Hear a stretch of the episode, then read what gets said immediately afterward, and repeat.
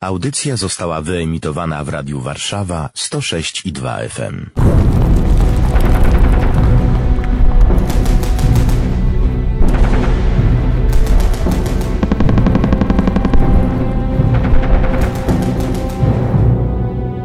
Warszawa pamięta! To jedno z najmniej znanych dzieł sztuki w Warszawie. Dzieł sztuki ulicznej, powstańczej, jakby jej nie określić, jakby tej sztuki nie nazwać. Może sztuką przetrwania? Chyba li tylko.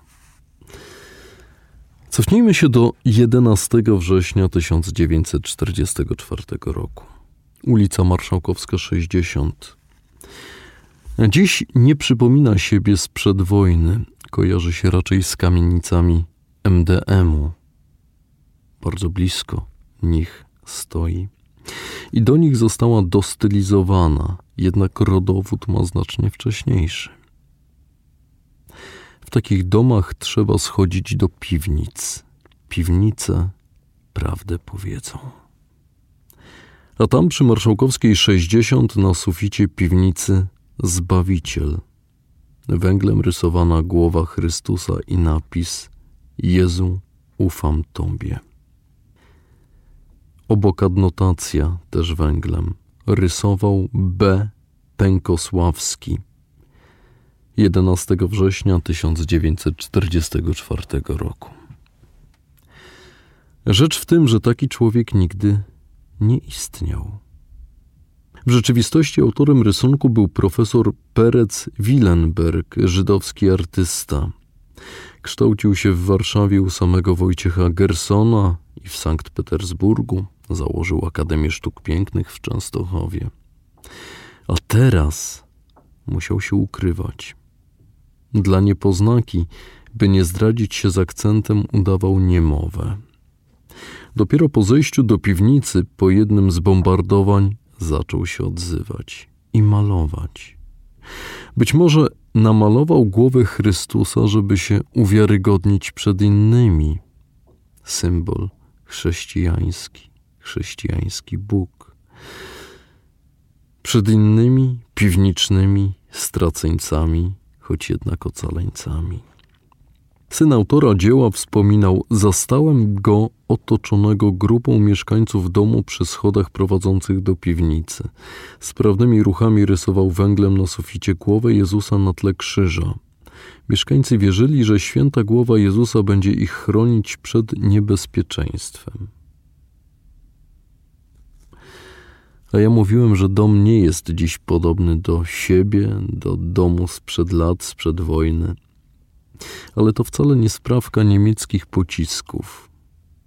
Te w dom praktycznie nie trafiały. To efekty powojennej zmiany dekoracji. Po wojnie do kamienicy mogli wrócić starzy mieszkańcy, choć pewnie nie wszyscy, ale jednak mogli, bo przetrwała nienaruszona. Cud? Zwracam się do doktora Bartosza Łukaszewskiego, socjologa, badacza powstania warszawskiego. W końcu trzeba i o to zapytać. Wiara, opatrzność w tych dniach. Ale tak sobie myślę, że te pytania o wiarę i opatrzność i o takie zdarzenia zawsze będą zagłuszane przez inne pytania. Gdzie był Bóg? Chociaż na to pytanie pewnie pan nie odpowie. To może na to pierwsze. A za zwolnienie z odpowiedzi na pytanie o wymiar eschatologiczny serdecznie dziękuję.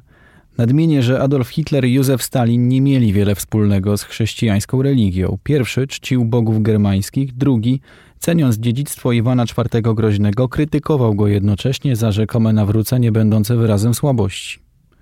W umyśle młodej Teresy Kudelskiej, mieszkanki dzisiejszej dzielnicy Białołęka, zaangażowanej przez ojca żołnierzy Armii Krajowej w tzw. Tak mały sabotaż, utkwił szczególnie obraz SS-mana strzelającego do obrazu Matki Boskiej w pierwszych dniach powstania.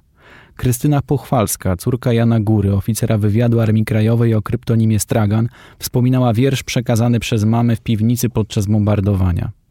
Gdy z lewej wróg i z prawej wróg nie starczy okrzyk źle jest. Trzeba nie szczędzić rąk i nóg, nie pytać jak kto będzie mógł, ogniowy przyjąć chrzest. Gorąco ha, W upalne dni najprędzej łan dojrzewa. W słońcu jak szabla rzeka lśni, jak pancerz kora drzewnych pni, jak srebrny pocisk mewa. Na ramię broń, na piersi krzyż i naprzód w imię Boże. Opatrzność pojawiała się jednak w sytuacjach całkowicie niespodziewanych, nadając sens tułaczkom i permanentnej walce o przetrwanie. Po siedmiu miesiącach tej poniewierki, po pobycie w KL Stutthof, kiedy byłem nieraz pod ostrzałem radzieckich samolotów, gdzie na moich oczach ludzie ginęli zmasakrowani, udało mi się przeżyć i nagle, idąc, spotykam po drodze, już w Warszawie, powrotnej drodze do wolności, swoją matkę naprzeciw. To było coś niesamowitego. Szkoda, że matka nie może tego potwierdzić, bo by musiała wstać z grobu, ale to był wyjątkowy i nie nazwę tego cudem, wyjątkowy przypadek. Bardzo dziękuję, panie doktorze. Zadanie publiczne jest współfinansowane ze środków otrzymanych od Ministra Obrony Narodowej.